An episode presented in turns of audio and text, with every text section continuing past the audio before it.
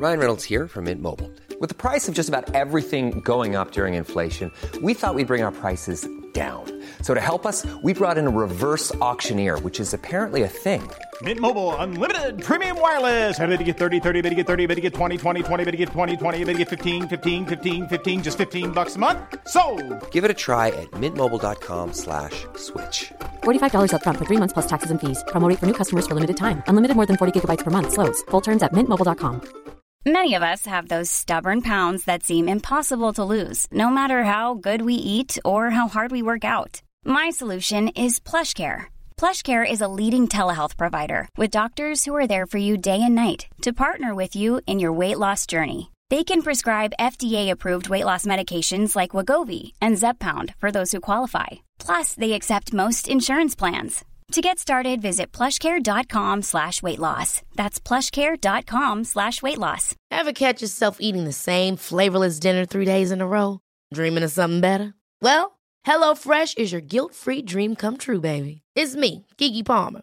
Let's wake up those taste buds with hot, juicy pecan-crusted chicken or garlic butter shrimp scampi. Mm. Hello Fresh. Stop dreaming of all the delicious possibilities and dig in at HelloFresh.com. Let's get this dinner party started.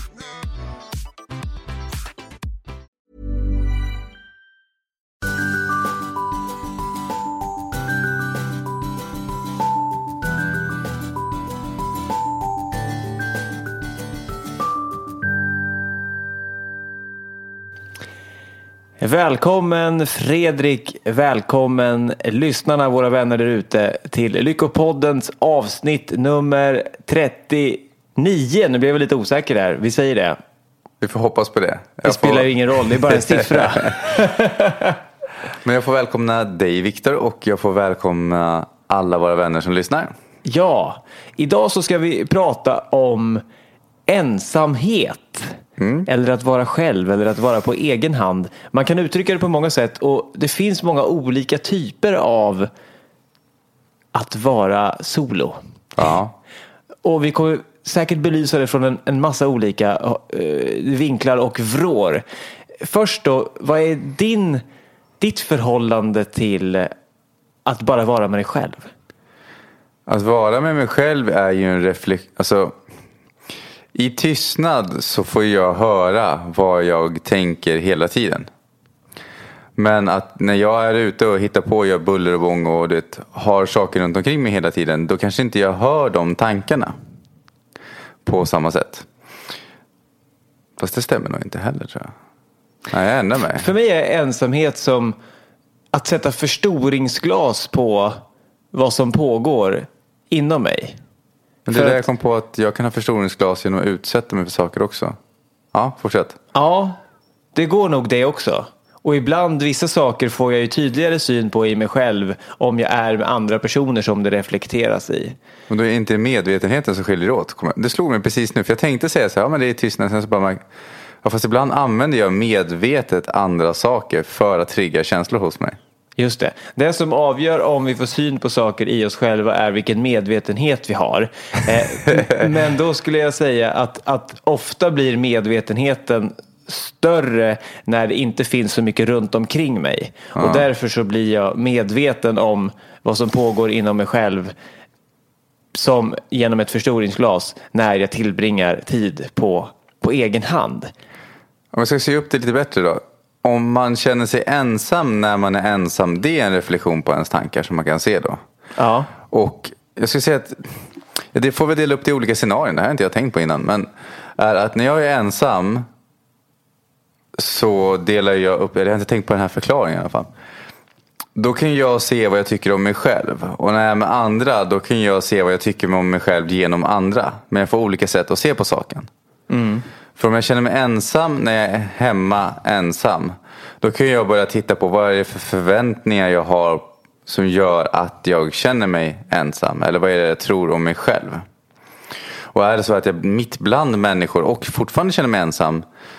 Då har jag förståelse för att det har med mina tankar och värderingar kring sociala sammanhang och hur jag är och kanske hur jag har haft det med mina föräldrar under uppväxten. Och det ligger ju i det undermedvetna här. Så att det, på ett sätt så är det liksom, det är inte ditt fel om du känner så. Men det är vårt ansvar att titta på vad är det, något, vad är det som har ställts in där så vi kan ändra på det. Om, om, om man ska ta det till en så här väldigt basic nivå. Har, har, tror du människor i, i allmänhet, Svensson eller Johansson där ute, eh, är, eh, är vi för rädda för ensamhet? Nej.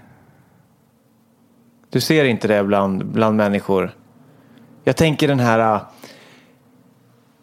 Det kan man ju ta som, till, till, äh, till alla som lyssnar också, en, en enkel fråga till sig själv. Hur, hur, vad får du för, för känsla inför att eh, få reda på att eh, nu nästa kommande fredag så du, du, du har tänkt att eh, planerat en kul middag med, med nära och kära.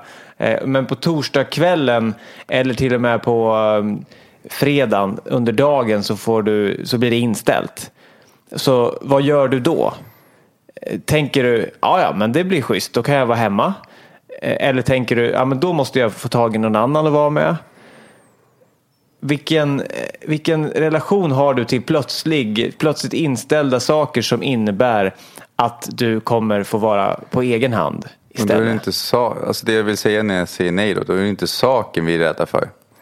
Vi är ju inte rädda för att vara ensamma. Vi är ju i sådana fall rädda för vad vi ska känna när vi är ensamma. Ja, det är så jag menar.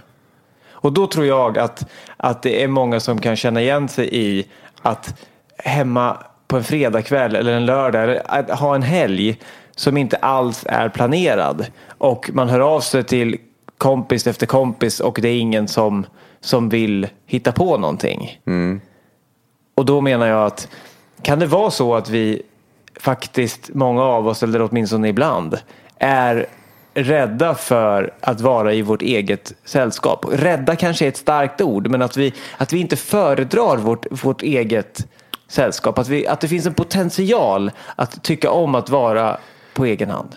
Men det är här jag vill då, alltså jag tror det är varför jag säger nej på vissa här grejerna är för att jag ser det på ett djupare perspektiv. Jag menar på att vi är inte rädda för att vara ensamma, vi är inte rädda för att vara med andra, vi är rädda för att vi ska känna och tycka om oss själva när vi är med andra. Ja, och det är Och det vi vi kan är få syn på då. Men är vi rädda att få syn på det och därför undviker vi ensamheten? Jag tror vi inte har verktyg för. Alltså, jag har ju verktyg idag som gör att jag kan göra någonting åt saken. Vi gör som ett exempel. Förut så var jag jordens festpister. Liksom. Och jag använde ju det som ett sätt för att slippa vara närvarande, för att slippa tänka, för att slippa känna. För det var så jobbigt de sakerna jag kände. Och jag hade inget som helst, alltså det kanske jag hade, jag har ingen aning. Men just då upplevde jag inte att jag hade något verktyg för att hantera det. Och då blev det att gå ut. Det var jättetråkigt att sitta hemma en fredag. För det var så här, men vadå? Vad ska jag göra på en fredagkväll om jag inte går ut? Och då fick min första resa där var ju att jag fick börja titta på vad, att jag började planera, hitta på saker som var roliga på lördag morgon. Så att jag hade någonting att se fram emot på fredag kväll. Så när kompisarna ringde bara, ska du inte med ut ändå då? Kom igen då, var inte så tråkig. Så kunde jag säga, att jag ska upp imorgon. Och det känns väldigt skönt. Det var mitt första steg i min träning. Och därifrån har jag tränat det vidare till att jag har inget behov av att gå ut. Alls. Alltså, man, man kan träna upp det som en muskel. Men då var det ju förväntningarna som kom istället. Då fick man ju höra från människor runt omkring en att man var tråkig. Och man borde hänga med ändå. Och vad skulle du annars göra? Alltså då, då kan man ju provoceras av andra. Och där behöver man, där behövde jag i alla fall bygga upp ett förtroende för någonting annat som kunde styrka mig tills jag klarade av att stå emot det själv. Mm. Men det låter som en, en resa som jag kan relatera mig mycket till. Idag så, så tycker jag väldigt mycket om att inte ha saker planerade för att då kan jag få tid att göra exakt vad jag vill med mig själv och ibland inte göra någonting och gillar att ha mycket tid för egen reflektion och sådär gillar att ha mycket tid där jag, där jag läser och det gör jag bäst när jag, när jag är själv också. Eh, men, men för mig har det varit en, en resa, en utveckling genom olika stadier som du säger. Från att tycka att det var tråkigt att hänga med sig själv en fredagkväll och jag har aldrig varit någon festprisse men ändå velat vara runt om människor. Och sen inse att nej men jag tycker om det, det går ju bra att göra det. Men då får den här känslan av att man är tråkig och man kanske till och med säger nej till folk som vill att man ska med ut på saker och så. Men ska du bara sitta hemma och så tycker jag ja det är fantastiskt. Men, men eh, det, om jag säger det så det kommer inte de förstå, de kommer tycka att jag är, är supertråkig och idag så känner jag att, att det inte heller är jobbigt att säga det utan jag är jättenöjd och stolt över min eh, förmåga att, att vara på egen hand. Och, och kan, kan gå flera dagar utan att jag behöver egentligen hitta på någonting för att, för att vara nöjd. Men att det har varit en, en process, en, en resa dit. Och då tänker jag att, att det finns väldigt många där ute som inte har gjort den resan. Och, och det är det jag relaterar till när jag säger att vi kan vara rädda för ensamhet. För att vi har inte hunnit bekanta oss och gå igenom de här olika stadierna. Jag, jag möter många som, som säger att de tycker att det är så tråkigt att laga mat och äta middag eh, själva. Och det, om man ska gå lite djupare i det, det, det har jag funderat på. Jag har lekt med tanken som ett experiment. Skulle man som någon sorts, inte vetenskapligt, inte hundraprocentigt, men skulle man som någon sorts fingervisning kunna säga att i, i den grad som en människa är kapabel att, att laga mat och äta maten själv och njuta av det. Skulle det kunna vara en indikation på hur, eh, hur bra man trivs med sig själv? Nej, inte någonstans. Intressant. Jag har träffat människor nämligen som hatar sig själva. Jag inte hatar, Men men, ändå trivs med sig själva? ändå tycker om att laga mat. Själv. Ja. Och njuter av den själva. Men åt det hållet, det kan jag nog, det kan jag Eller nog inte förstå. någonstans låter ju grovt också. Eller äh, grova ord. Men jag har träffat människor som inte tycker om sig själva och som inte alls tycker om att vara ensamma men som tycker om att laga mat själva. Ja, men det, åt det hållet kan jag nog köpa. Men, men kan man tycka om sig själv riktigt mycket utan att klara av att äta mat med sig själv och gilla det? Kan man tycka om sig själv? Jag tror att det är det någonstans som, det som idén till, till det här programmet ändå kom, även om jag inte har formulerat det så förrän, förrän nu. Men jag blev sugen på att prata om det. Kan man tycka om sig själv om man inte tycker om att vara i sitt eget sällskap? Där, hur menar du då? Jag tänker så här att Kan tumregeln, vara- jag kanske är dumt att blanda in mat i det här för då blir det liksom, det har inte med maten att göra. Ja, men jag jag menar, stu- alltså det finns ju olika stunder som det triggas de här känslorna i. Och varför jag tar upp det här, det behöver inte vara kopplat till just mat. Det finns, alltså det, jag har ju träffat människor som har olika scenarion i livet där det kommer fram. Jag kommer ihåg att jag, för mig förut när jag käkade frukost. eh, Då, för flera år sedan. Då kom alltid så överväldigande oro över mig. Och jag hade ingen aning om var den kom ifrån. Men det var nästan som att den var tidsinställd vilken tid på dygnet. Och jag hade ingen liksom speciell orsak till den heller. Och då spelade det ingen roll om jag bytte miljö ens till något finare ställe så kom den fortfarande. Men sen när jag bearbetade mig själv då försvann den. Det skulle ju, tycker jag, då stärka min tes om att när du bearbetar det så, så försvann den. Och att, att när vi inte tycker om att exempelvis äta middag själva så är det någonting som vi behöver bearbeta för att vi ska kunna släppa det. Och det ska försvinna. Jag ser en viss nyans i vad du säger stämmer. Men samtidigt så tror jag att det som jag tolkar är att den är för generaliserande. Ja, men jag tror att jag jag är medveten om det och vill ändå använda den som, som en tumregel mer. Men om du För skulle att justera undersöka. tumregeln då? Och Hur skulle du kunna för, förmedla det då? så, så är det jättesvårt att avgöra vilken nivå av självkärlek man har i någon form av test. Ja. Men ett test skulle kunna vara så nöjd som man är med att sitta och stirra in i en vägg i en timme. Att det blir någon så här, kan det ge en fingervisning om hur balanserad man är i sig själv? Om vi alltid blir rastlösa, kan vi verkligen vara bekväma i oss själva då? Men jag menar på att jag själv tycker inte kul att sitta och stirra in i en vägg. Jag gillar ju att sitta och drömtänka under tiden då. Ja, men det kan man göra då. Då har man en förmåga att hitta Men då på sitter någonting. du inte bara och stirrar in i en vägg. Nej, då kan du drömma. När, men, alltså, men du har inget hjälpmedel. Du har ingenting att syssla med. Men om du ändå kan i vilken situation som man helst underhålla dig med att drömtänka. Då, använd, då är du din egen lycka. För, för drömtänkandet kommer ju från dig. Men det är för att jag har inre verktyg. Ja. Och inre Men verktyg gör dig lycklig. Ja. Men då har jag inre hjälpmedel, inte yttre. Ja, men om vi inte hade inre hjälpmedel då skulle vi inte ens ha ett hjärta och då skulle vi inte finnas. Så att, eh, det, det tycker jag nog är att vara oberoende, att använda inre hjälpmedel. Ja, men jag tänker ju själv så här att min sammanfattning, eller ja, teori som jag har just nu där då, är att vare sig du är med folk eller utan folk eller gör något eller inte gör något.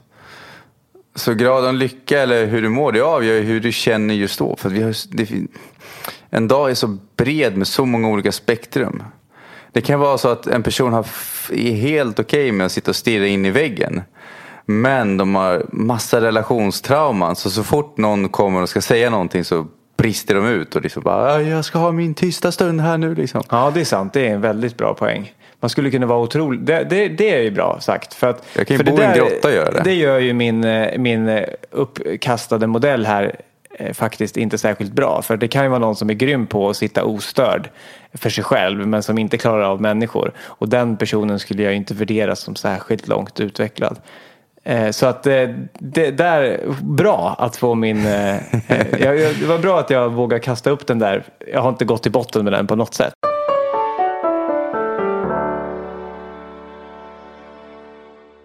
Vill du stärka din självkänsla, sova gott och må bättre? Då borde du testa vägledd självhypnos. Det enda du behöver göra är att lyssna, slappna av och följa instruktionerna. Gå in på hypnotication.com och hitta dina favoriter idag. Ange koden LYCKA för 15% rabatt på hela köpet.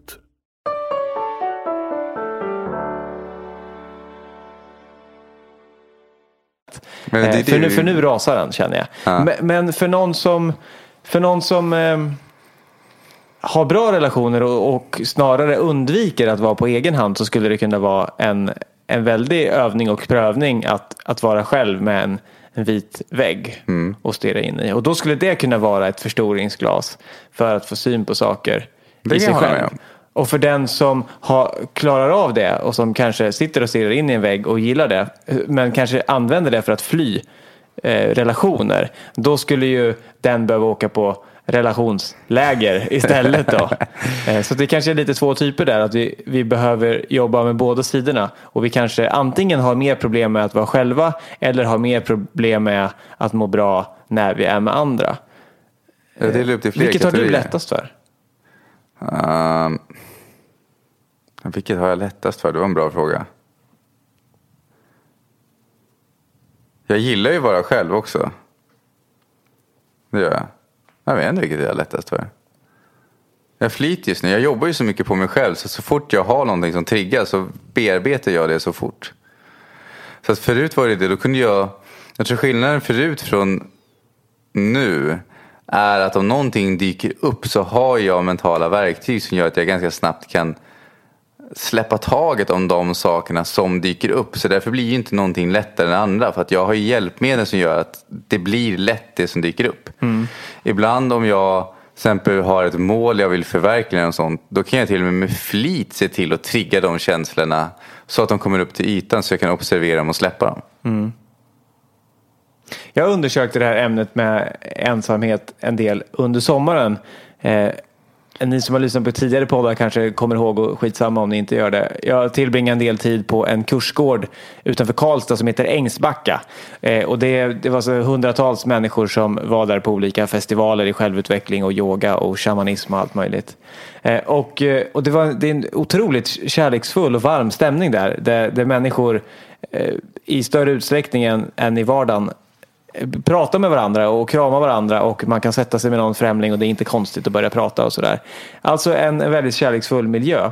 Eh, och baksidan, om man, om man säger, den andra sidan av, av det här kärleksfulla myntet är att eh, när, när man har så lätt att, att vara runt omkring människor och man kan sätta sig vid vem som helst och käka mat där i trädgården utan att man riskerar att någon tycker att man är en galning om man börjar prata. Så Å andra sidan, så, så fort man inte är i en sån där grupp, så fort man inte sitter med, med någon person man gillar eller sitter i ett, ett gäng eller sådär, då kan man ju känna eh, eller jag undersökte det i alla fall, då kunde jag känna en, en eh, distans istället, en ensamhet. Alltså här är det en massa människor och alla älskar varandra och kramas. Men jag känner mig just nu inte som en del av det. Mm. Så att om man är på insidan av bubblan, fantastiskt, och är du på utsidan av bubblan så kan du känna dig avskärmad. Eh, och då visste jag ju att eh, egentligen så, det här är i mitt huvud, för jag kan sätta mig och jag, kan, jag kommer vara välkommen om jag frågar någon av de här härliga grupperna som sitter och käkar där på gräsmattan om jag får sätta mig där. Eh, men den första känslan av att, att vara utanför kärleksbubblan satte ju på något sätt förstoringsglas på en känsla av att vara ensam. Och här så valde jag att undersöka det istället. Så att istället för att försöka bryta den ensamheten så satte jag mig i den och satte mig för mig själv exempelvis. Mm. Eh, och satte mig som, i en, eh, som en liten ö där i, i det kärleksfulla havet. Liksom. Och lät det vara kvar och tänkte så här intressant. Eh, och nu sätter jag mig här och jag sätter mig själv och äter min mat. Och hur den känslan av ensamhet på något sätt gick över och efter en stund la den sig och sen vändes det till någon sorts styrka. Att, wow, jag, jag, nu är jag inte ensam längre. Nu känner jag, då blev det den här från ensam och utstött till ensam är stark. Eh, det var som att, att, att jag blev belönad för att inte fly från den lilla rädslan som, som dök upp i mig. Så att jag, jag kan känna att jag blir stärkt av det på samma sätt som om, om med mitt exempel då om man har något kul planerat och så ställs det in och så kanske ens första känsla är men ska jag bara sitta hemma här nu ikväll? Men sen när man väl gör det så kan det hända att det blir en fantastisk kväll på egen hand och man kommer på att jag kan ju göra det där eller nu ska jag bara sätta mig eller jag hade egentligen längtat efter det här. Jag, jag visste bara inte om det. Vad skönt det är att, att bara tillbringa tid med sig själv. Mm. Men jag tror att vi har väldigt djupt inom oss. Eh, jag tror det är säkert få människor, frågan är om det är någon som, som aldrig upplever utanförskap eller, eller ensamhet. Så i det lilla bara. Men jag vet att jag själv kan ibland göra det.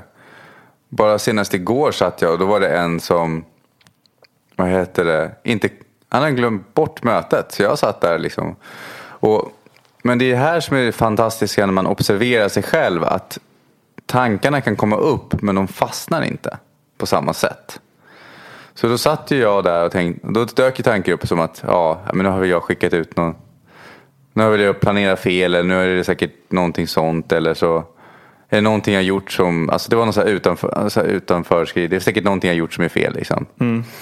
Och så fick jag observera mina tankar ganska snabbt och bara, ja fast det där vet jag stämmer ju inte liksom. Nej, det där får jag släppa. Så genom observationen och träna på det så lär vi oss att släppa sakerna. Och det var nog en fantastisk. Jag var på kickoff med några kompisar här i dagarna. Vi anordnade en egen kickoff för oss själva nämligen. Mm. Många gånger så åker folk på företagskickoffer och tycker att det är fantastiskt. Men blotta tanken på att boka in en kickoff med sina kompisar och säga vad ska vi vara om fem år? Mm, härligt. Den brukar få många att skratta. Men då gjorde vi det. Och Många av verktygen som jag har fått lära mig var att jag trodde det skulle vara så svårt att släppa vissa saker. Men genom att ställa rätt frågor till det undermedvetna så kan vissa av våra värsta känslor lossna nästan direkt. Mm, det får du berätta mer om. Ja, men jag tror det är Sedona-metoden som jag provade någon gång för länge sedan. Det här var, vi har, jag träffade en annan som har gjort en vidareutveckling av det som han lärde mig. Då. För att Sedona-metoden i sig fungerar inte hela vägen för mig. Men uh, nu har jag fått under till exempel helgen lära mig en ännu vidareutveckling med frågor. Jag ska inte gå igenom alla här på djupet. Men Sedona-metoden, om jag kommer ihåg historien rätt, går ut på att det var en kille som var... Han blev dömd till döden av sin sjukdom, alltså inte fängelse utan han var så sjuk att han hade bara, jag kommer inte ihåg om det var några månader kvar att leva. Säg två, tre stycken. Och då på vä- och han var en väldigt bitter människa på den tiden då. Och då på vägen hem, när han var på väg hem, så tänkte han att om jag ändå ska dö, då kan jag lika gärna förlåta alla människor och släppa allt. Ironin var ju då i att, det här kanske inte gäller alla, men för honom i alla fall så, när han gjorde det, då blev han frisk. Och började då utveckla, för han, alltså när han var på väg hem, och han tänkte för sig själv, ändå ska dö, då kan jag lika gärna släppa det. Och så släppte det bara. Och då började han, då utvecklade han en fråga som bara var, vill du släppa det? Och kan du släppa det? Och vågar du släppa det? Ja. Vill du släppa det? Kan du släppa det? Vågar du släppa det? Ja, nu har jag hört, nu har jag vidareutvecklat det här lite. Men för då kanske man känner så här, men jag vill. Och ibland så känner man att nej, jag vill nog inte. Okej, då frågar man liksom varför vill du inte? Vad är anledningen till att du inte vill? Och då dyker ju någon annan rädsla upp under det. Har du några exempel om man skulle göra det på en praktisk situation? Jag skulle nog spela in en separat video med det istället. Ja. Men, men ett exempel skulle kunna vara bara som ett... Så, här, så man får, vad kan det handla om att man släpper? Ja, men det kan vara, låt säga så här att man har en person som känner sig ensam. Och då kan man fråga, vill du släppa att du känner dig ensam? Och då kanske svaret är att då kanske det känns inombords, nej det vill jag nog inte. Om det känns tungt. Vågar du släppa? Ja. Kan du då? Så kanske man känner att man inte kan. Och då frågar man ju vidare. Hur skulle du kunna? Så att jag säger inte till dig hur du ska släppa det utan jag frågar ditt undermedvetna. Det är ju det som ändå styr, alltså styr det mesta av våra beslut. Hur skulle du kunna släppa det? Och då kanske det kommer upp en idé som att, och då är det mellan skapa nytt, släppa det gamla. Ja, skapa nytt och släppa det gamla. Det var en tredje, sjutton, jag kommer inte ihåg den var för det. Ehm, och då kan man skapa en ny bild av det man vill ha eller så släpper man det gamla. Och så kan man fortsätta fråga, vill du släppa det nu? Eller kan du släppa det nu? Just då Ja. kan man skapa en ny bild där man kan eh, vara för sig själv utan att känna sig ensam. Typ. Ja. Och man kan också släppa bara den bild man har. Att jag tycker inte om att vara för mig själv. Men att jag ger inte svaren. Om jag frågar dig de frågorna så ger inte jag dig svaren. Och ibland kan det räcka med att man får upp ett svar som är att ja, men hur ska du kunna släppa? Då kan det vara att jag ska, ja, jag ska släppa det gamla genom att bara se det. Och så ser man det och då släpper det. Och det lät så löjligt lätt i början men det funkar ganska ofta. Inte till alla saker jag var med om men till Det mycket. är lite som eh, vårt förra program där att vår hjärna är som en biologisk hårddisk. Då skulle man kunna säga att, att ställa rätt frågor till sig själv och ofta kan det vara lättare om man får hjälp med att någon annan ställer frågorna till en själv. Det kan vara som att ställa rätt frågor till Google. Du, du kan hitta allting på den här sökmotorn men du behöver söka på rätt sätt. Och när du väl söker på rätt sätt och då kan man få prova sig fram så, så hittar man till slut eh, det man söker. Och när man har hittat det man söker eh, med en hundraprocentig träff då, då vet man ju vad det står där på den här sidan och då slutar man leta. Då är liksom processen uppdrag slutfört. Om man ska du- använda den liknelsen. Men jag tyckte det var faktiskt väldigt bra i en liknelse. Och undermedvetna är lite som Google. Ja, Alltså, vi kan, vi kan, vi kan med det medvetna. Alltså man ska, det var en bra jämförelse. Med det medvetna så har vi bara en så sökrad. Och då får vi välja vad vi ska söka. Och så plockar det undermedvetna. Men vad vi än frågar så kommer det undermedvetna svara på det. ja. Och, och Om vi bara om- ställer rätt frågor. ställer rätt fråga och sen, ja, det kommer svara ändå men det kommer svara fel om vi ställer fel frågor. Eller Ja. alltså, det kommer alltid svara någonting. Men, men vi kanske får upp ett svar som inte är så användbart om vi söker hafsigt och slafsigt. Liksom. Ja. Tänk Ja, men- vad mycket, det var, att Google är som ett undermedvetna. Tänk vad mycket det finns på Google. Mm. Tänk vad mycket skit det finns i ens undermedvetna också. Men här brukar jag se som att vi, du vet, vi, det finns så mycket grejer från vår barndom och vår uppväxt och alltihopa som har. Så jag brukar tänka att det räcker att reda ut dem, alltså för min del, reda ut dem som dyker upp vartefter de gör det. Och har ett mål att få en bättre relation, sätt ett mål mot det. Och trigga något område i taget så att man inte tar allt på en gång. För det finns ganska, låt säga, det, från person till person. Vi pratar ju om sen på vår uppväxt, du och jag. Du, du verkar ha haft mindre saker att rensa, eller traumatiska än jag har haft. Ja, mindre tydliga saker i alla fall. Ja, jag tror det. Jag vet, ah, det är ingen dömande Ja, rätt men jag fel. skulle nog liksom säga att, att om någon snabbt frågar mig, har, du- har du haft en, en, eh, en lätt eller en svår uppväxt? Så skulle jag snabbt säga lätt uppväxt. Och så Ja. finns det alltid saker som är svåra även i en lätt uppväxt. Men om någon skulle fråga dig direkt, så, så vad skulle du svara då? Mer svår eller mer lätt? Min tolkning av den var svår när jag växte upp. Ja, precis. Så det enkla svaret är ändå mer svår. Och, och mitt enkla svar är mer, mer lätt och så kan man gå hur djupt som helst på det. Mm. Ja, så vi har nog lite, lite olika. Så det är också beroende på vad man har för område och vad man har för uppväxt. Och det här kan ju skilja från person till person. Det finns ju människor som har jättebra relationer men de har, eh, de har inte alls den ekonomin de vill ha. Då kan det ju vara att någon del av deras uppväxt formade dem så att de fick bra relationer. Men, och kanske inte har så mycket de behöver jobba på där. Det kanske bara räcker med lite grann för att det ska bli så här fantastiskt. Men så kanske de har en, ganska mycket kring ekonomi och där kan det ta ett år innan de är fria från alla grejer. Liksom. Ja, eller säkert mycket mer också. Ja. Beroende på hur man jobbar med. Men om man, om man håller det, ihop det här ämnet då med, med, med ensamhet. Så där, där är min upplevelse i alla fall att eh, den värsta ensamheten jag har upplevt i mitt liv. Det, det är ju i kärleksrelationer. Alltså att bli lämnad eller att den som jag har varit kär i inte vill vara med mig. Att, att få det svart på vitt eller bara att någon, man har en känsla av att någon inte vill vara med en. Att de undviker den eller inte svarar på eh, ett meddelande eller, eller när man ringer och sådär. Och att, att det ofta då i kärleksrelationer triggar en ensamhet som, som programmerades in i oss när vi var små och verkligen behövde eh, vuxna människor runt omkring oss, oftast våra föräldrar, för att då, på den tiden egentligen för att kunna överleva. Och att det kan vara en förklaring till att det känns så starkt, för det kan ibland kännas så när man är i en stark kärleksrelation och den personen på något sätt inte är närvarande. Och om man då vet att den inte ens vill vara närvarande, då kan det kännas som att man inte ska överleva. Det kan kännas som att två dygn eller en vecka från någon är som att, men hur, jag vet inte hur ska jag göra? Jag vet inte vad jag ska ta mig till. Jag klarar inte att vara ensam en timme till. Eh, och att, att det finns eh, i, programmerat i oss sedan gammalt. Det har vi varit inne många gånger på. Och att egentligen då så Man kan släppa mycket av det. Ja, man kan börja ställa frågor då till sig själv om vad den här ensamheten handlar om.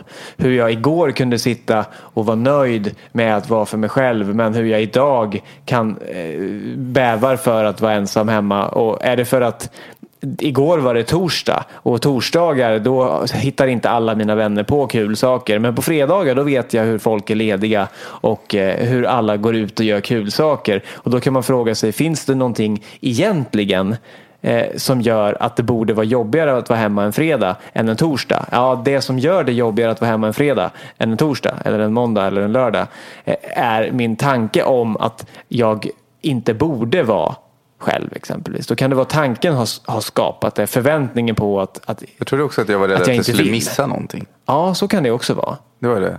Tänk om det händer någonting kul och så missar jag det. Och att, att det på torsdagen kanske är så här skönt att vara själv, men på fredagen är det inte självvalt. Det är ju verkligen centralt när man pratar om just ensamhet. Att om vi väljer det, om du ringer och frågar mig, vill jag göra det här? Och sen så, så säger nej, jag ska faktiskt unna mig en, en hemmakväll. Jag ska bada, fotbad eller vad det nu kan heta. Då, då har jag ju valt det. Och då är det oftast inte så jobbigt. Men, men om det är tvärtom istället. Jag ringer dig och eh, du säger nej, jag, eh, jag vill prioritera att vara med den här vännen istället. Och då kanske jag tvärtom då är ett tvingat inom citationstecken ensam.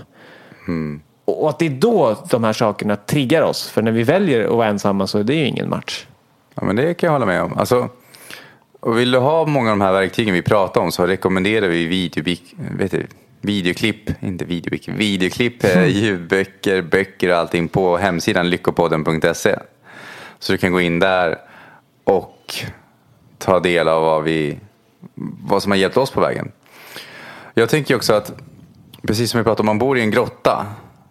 Jag har inte läst så mycket, vad hette han då? Det var någon stor Man kan inte läsa i grottor. Nej, ja, jag kommer inte ihåg vad han hette bara för det.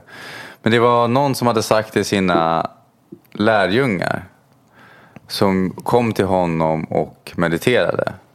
Och så sa han att han rekommenderar dem att hela tiden åka in till stan. För att testa om det de gör där faktiskt funkar.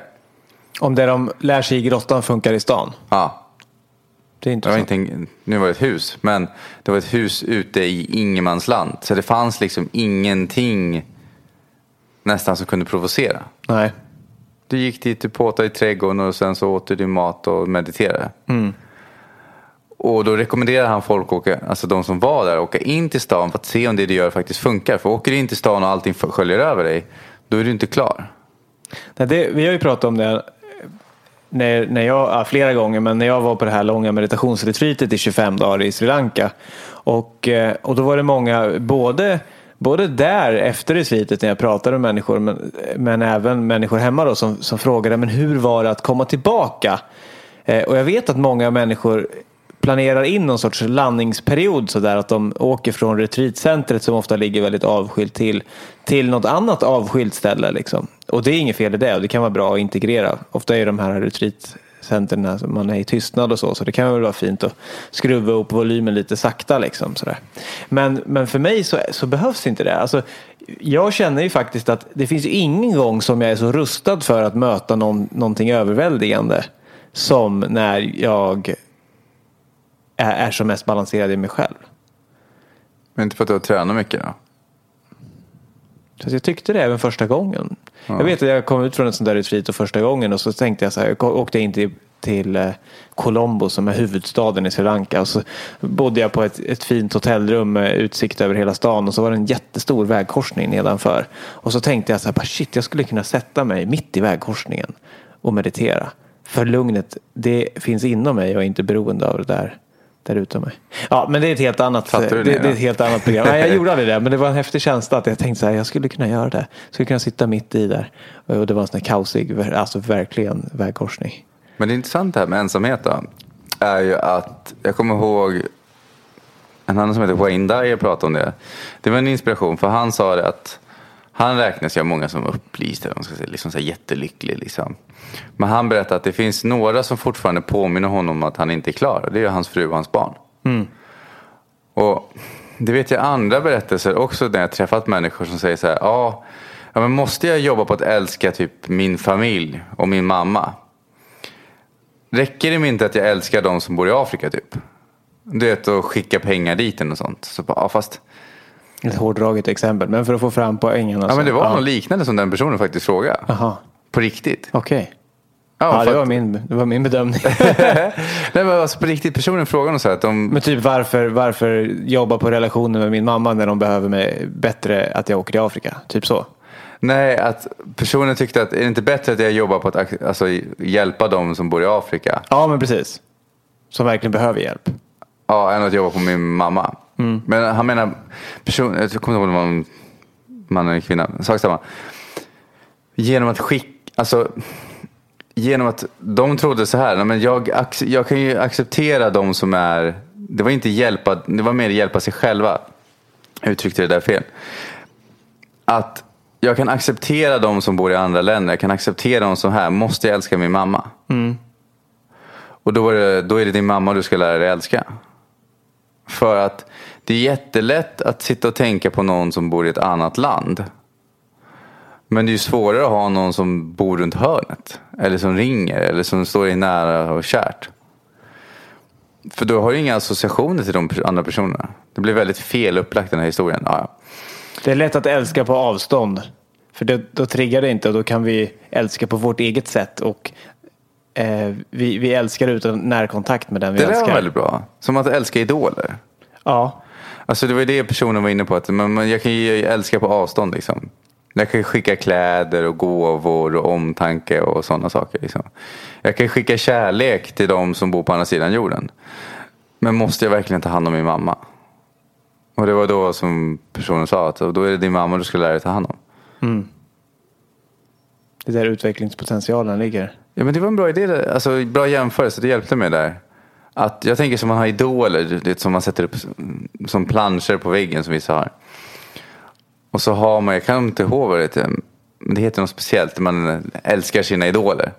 Men egentligen är det ju illusionen, bilden av dem som man älskar. Ja, Det är ju jättelätt om du inte, om, alltså om du inte får träffa personen och dess bekymmer och dess fördelar och dess problem och alltihopa. Du ser ju bara en jättevacker bild som är helt stilla. Den gör ju ingenting för att trigga någonting hos dig. Det finns ju en annan sån liknande grej eh, som jag tycker är så otroligt intressant med kärleksrelationer och hur de kan gå bra och dåligt och sådär. Och hur mycket vi kan lära oss från dem. Och ett, ett vanligt mönster som jag ofta stöter på när jag träffar människor är att, att någon blir våldsamt kär i någon som, som bor i ett annat land. Mm. Eh, och det är ju också den där att, att först bli väldigt kär i någon och sen inte så att säga behöva skapa en vardag med den personen kan göra att vi undermedvetet, vi tillåter oss att bli kära i någon för vi vet att vi inte behöver möta det riktigt. Så det är lite samma sak som, som den här idoldyrkan. Det är ganska lätt att vara kär i någon som är på andra sidan jorden och man kan skriva till varandra. Och man kanske inte riktigt kan... Men det kan vara svårt också. Det kan också Ja, skapa en kan vara- ensamhet. det- ja, det kan det verkligen göra. Alltså, jag jag, har varit med om den distansförhållanden och det är nog en av de värsta upplevelserna av ensamhet som, som jag har känt. Och då finns det båda också. Så det finns upplevelser, ja det, det finns det. Det finns alltid två sidor av Jag, allting. hur vi än diskuterar så brukar vi hitta flera sidor Men jag tror saker. att det gör det och det är anledningen till att jag tror det, eh, eller tror mig veta får jag väl säga då, är att, att, att världen är, är uppbyggd av, av motsatser egentligen. Så att varmt är bara eh, sam, andra sidan av samma mynt som kallt exempelvis och långt och kort och hårt och mjukt och sådär. Så att om vi pratar om någonting som är mjukt så är det i förhållande eh, till någonting som, som är hårt. Ja. Eh, så att eh, det finns två sidor av, av, av allting egentligen. Det kan vara så här och det betyder att det också kan vara tvärtom. Men om vi sammanställer det här då. Mm. Vad skulle du säga om det här med att vara ensam? Det är någonting som kommer upp till mig och du sa också att vi har lite klipp och böcker och sådär på vår hemsida. En video, jag har inte många videor på vår hemsida, men en video som finns där som jag har gjort som kommer upp till mig nu, det är det här att, att vi eh, det är egentligen inte det vi upplever som gör att vi mår dåligt utan det är att vi tycker illa om det vi upplever. Det är ogillandet av ensamhet som gör att det är jobbigt att vara ensam. Så att då kan man ju kanske fråga sig själv nästa gång som man känner sig ensam. Så okej, jag konstaterar att nu känner jag mig ensam och det känns inte bra. Eh, kan jag välja att vara ensam utan att motsätta mig ensamheten? Kan jag acceptera att idag är jag ensam och det är helt okej? Och just att ställ den frågan till ditt undermedvetna. Ja, jag kanske är ensam. Kan jag acceptera det? Kan jag prova att vara ensam ikväll? Utan att det gör någonting. Det är mitt bästa tips. Det låter som ett väldigt bra tips. Och då vill jag förklara. Undermedvetna, för de som inte vet, är ju en inre del av en själv som styr. Det är egentligen den som styr 95% av våra beslut. Och genom att kommunicera med den så får vi tillgång till den kraften som faktiskt gör att vi skapar en förändring i våra liv. Och många vet, alltså jag, som jag visste förut inte ens att det existerade. Det undermedvetna. Ja. Nej. Och hur, hur ser det ut liksom? Och ett enkelt sätt att få reda på, du kan ju alltid fråga ditt undermedvetna. Och då tänker man, hur ska jag göra det? Jo, precis samma sak som du, du hör tanken, hur ska jag göra det? Det är ju en tanke. Som du tänkte då. Så tänk egentligen bara en riktad fråga som du bara ställer ut till ingenting om man säger så. Och då kommer antingen svar komma direkt eller med tiden eller så kan man lära sig formulera frågan. Men vi har ju fler gratis tips på hemsidan. Mm. Och om någon tvekar på att det undermedvetna finns. Då kanske jag kan säga så här då. Om jag säger hallonglass nu. Så, så vad får du upp för tanke? Så här, gott, äckligt, socker. Åh, fantastiskt. Jag vill göra hallonglass. Alltså någonstans måste informationen som vi hela tiden relaterar till komma ifrån. Jag fick upp konserveringsmedel. Men ja. Ja, så beroende på vad man har haft för upplevelser tidigare som nu finns lagrade i det undermedvetna eh, så, så får vi olika associationer till det vi säger. Och så är det då med allting. Så att det undermedvetna, eh, det är där informationen hämtas ifrån. Mm. Men det är där den lagras också. Ja. Men en sammanfattning för mig är Egentligen spelar det inte så stor roll om vi är ensamma med andra. Vissa människor behöver jobba mer på att vara ensamma och ställa sig själv rätt frågor så att man inte bara är i det. Utan läs på, utforska dig själv, lär dig olika verktyg som hjälper dig själv att faktiskt släppa de sakerna. Det, det finns ju även böcker om meditation som du pratar om hjälpt dig. Jag gillar ju böcker som typ Byron Katie har, Älskar livet som det är. Sådana saker som ger en verktyg att kunna hantera de sakerna som dyker upp. Mm. Det är helt okej okay att, att vara en person som nästan alltid är omgiven av människor. Det är också helt okej okay att vara en person som nästan aldrig är omgiven av människor. Vad vi kan göra om vi vill är att undersöka varför vi eventuellt inte tycker om så mycket att vara på egen hand eller varför vi eventuellt inte tycker om så mycket att vara bland människor och så kan vi se vad vi får för svar. Ja, för ibland kan jag märkt, ibland är svaret bara att ja, men jag tycker om att ha egen tid. Ja. Och det finns ingenting där som jag behöver bearbeta. Det är inget fel på det. Ja, men då vet jag ju det åtminstone. Ja, allt är okej. Okay. Om det finns en nyfikenhet, använd den. Om det inte finns det så är det också okej. Okay. Mm. Tack för ett, eh, ett spännande program. Tack för att, att ni har lyssnat. Mm. Tack detsamma och gå gärna in och skriv recension på iTunes.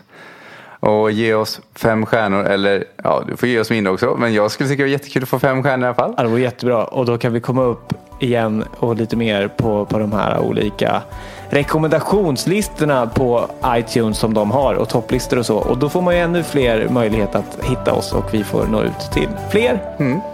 Tack så mycket och ha en fantastisk vecka tills vi hörs nästa gång. Jajamän. Ha det gott. Hej hej. Ha det gott. Hej.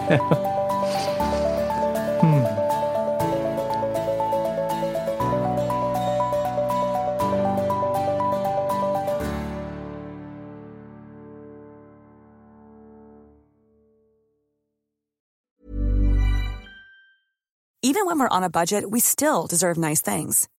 Quince is a place to scoop up stunning high-end goods for 50 to 80% less than similar brands. They have buttery soft cashmere sweaters starting at $50, luxurious Italian leather bags, and so much more. Plus, Quince only works with factories that use safe, ethical, and responsible manufacturing.